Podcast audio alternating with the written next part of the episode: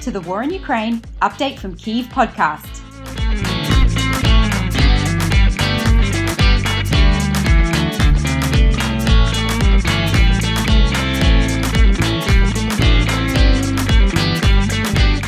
Jessica a lecturer in international relations at Flinders University in Australia, and I'm checking in today with Maksym Yali, head of the Centre for a New World Order and professor of international relations at the National Aviation University in Kyiv. Thanks for talking to me today, Maxim.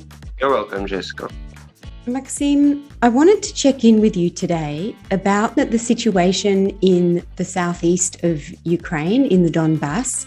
Russia is increasing their military offensive in that region. Where does it stand? What's happening at the moment with the battle in Donbas? The situation is really crucial, particularly in uh, Lugansk region. As you know, Donbas is divided, consists of uh, two regions, uh, Donetsk and Lugansk. So Lugansk region is occupied already for 95%. So five more percent of territory during last couple of weeks they occupied. Russia changed its uh, strategy after they pulled back their brigade from Kyiv, Chernigiv, and Sumy. It is on the north of Ukraine, so they took them uh, to Donbas. So now it's about five to one. Firstly, it is constant shelling from artillery and bombardment from aircraft. It's very difficult to oppose uh, such a strategy, not having enough weapons. Putin realized, uh, they realized that their lack of time and they're doing their best uh, to occupy uh, Donbas. So uh, they threw all the forces they have. Mm-hmm. So we don't have air defense uh, systems still, unfortunately, enough. I mean, at least uh, long range. There is a threat of surrounding they use the tactics of Mariupol. So they try to surround. Now it is uh, Severodonetsk. It is a small city, actually, about 20,000 inhabitants used to be. Mm-hmm. A big uh, grouping of uh, Ukrainian armed forces is located there, and it's on front line. So now they're trying to surround it, to cut off uh, the main road, uh, to cut off uh, supply. So now it's up to Ukrainian commandment to decide whether to withdraw that troops or mm-hmm. they will be left as our troops in Mariupol. Mm-hmm. Yeah, a quite challenging decision to make. So, how do you evaluate what's going to happen from here on in? I would say it is already a third stage of the war. So, first one was Blitzkrieg battle for Kyiv. Mm-hmm. We won. Mm-hmm. Second, uh, they changed uh, their goals. They said, okay, we want to occupy only Donetsk and Lugansk region. Mm-hmm. But of course, they wanted uh, to do it by the 9th of May, Victory Day. They failed even to occupy Mariupol by that time. So, of course, now Putin needs something to show to the population, to his supporters in Russia, that uh, they have some real victorious results. Mariupol is number one, the biggest victory for them.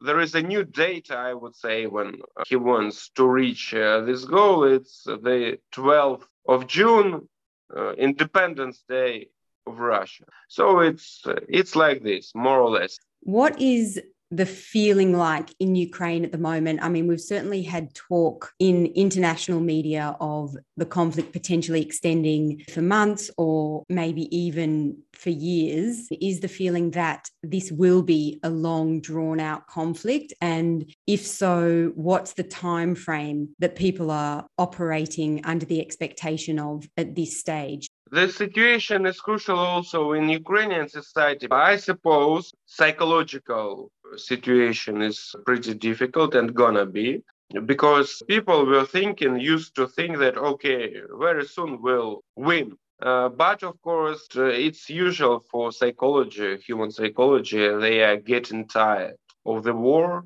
Mm-hmm. Me, particularly, some, of course, other uh, speakers start preparing people in a short term I underline it, to be ready for bad news. Mm. I mean, concerning battle for Donbas. Though it depends a lot. We could uh, have absolutely different situation. We are lack of heavy weapons. US gave us Canada, but of course, though they are much more effective and help us a lot, Russia has immense number of artillery and they use it. So, as President Zelensky me- mentioned, it's about 20 to 1 Mm. in uh, weapons. So, the, the quicker we get uh, this assistance, uh, the quicker we can counteract, deoccupy that uh, territories. But it's a matter of coming months, and it's, I would say, optimistic scenario. So military intelligence, the head of it, uh, Mr. Budanov, says that by August we can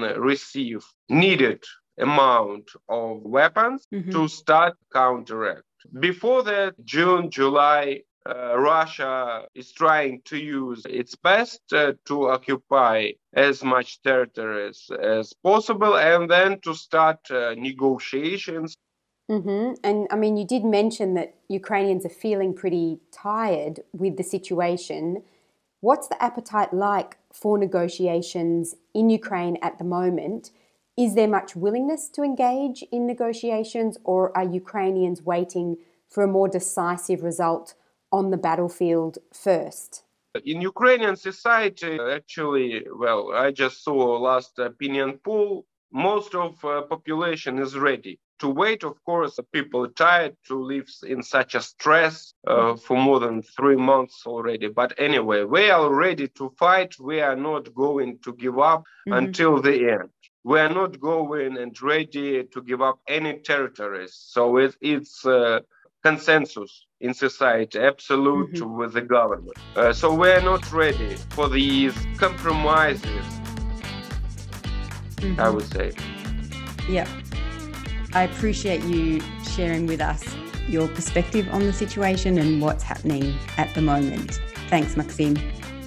You're welcome.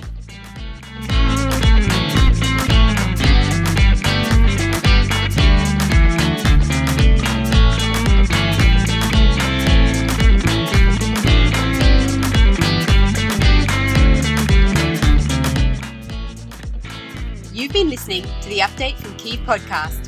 Thanks to Mr. Smith for our theme music. See you next episode.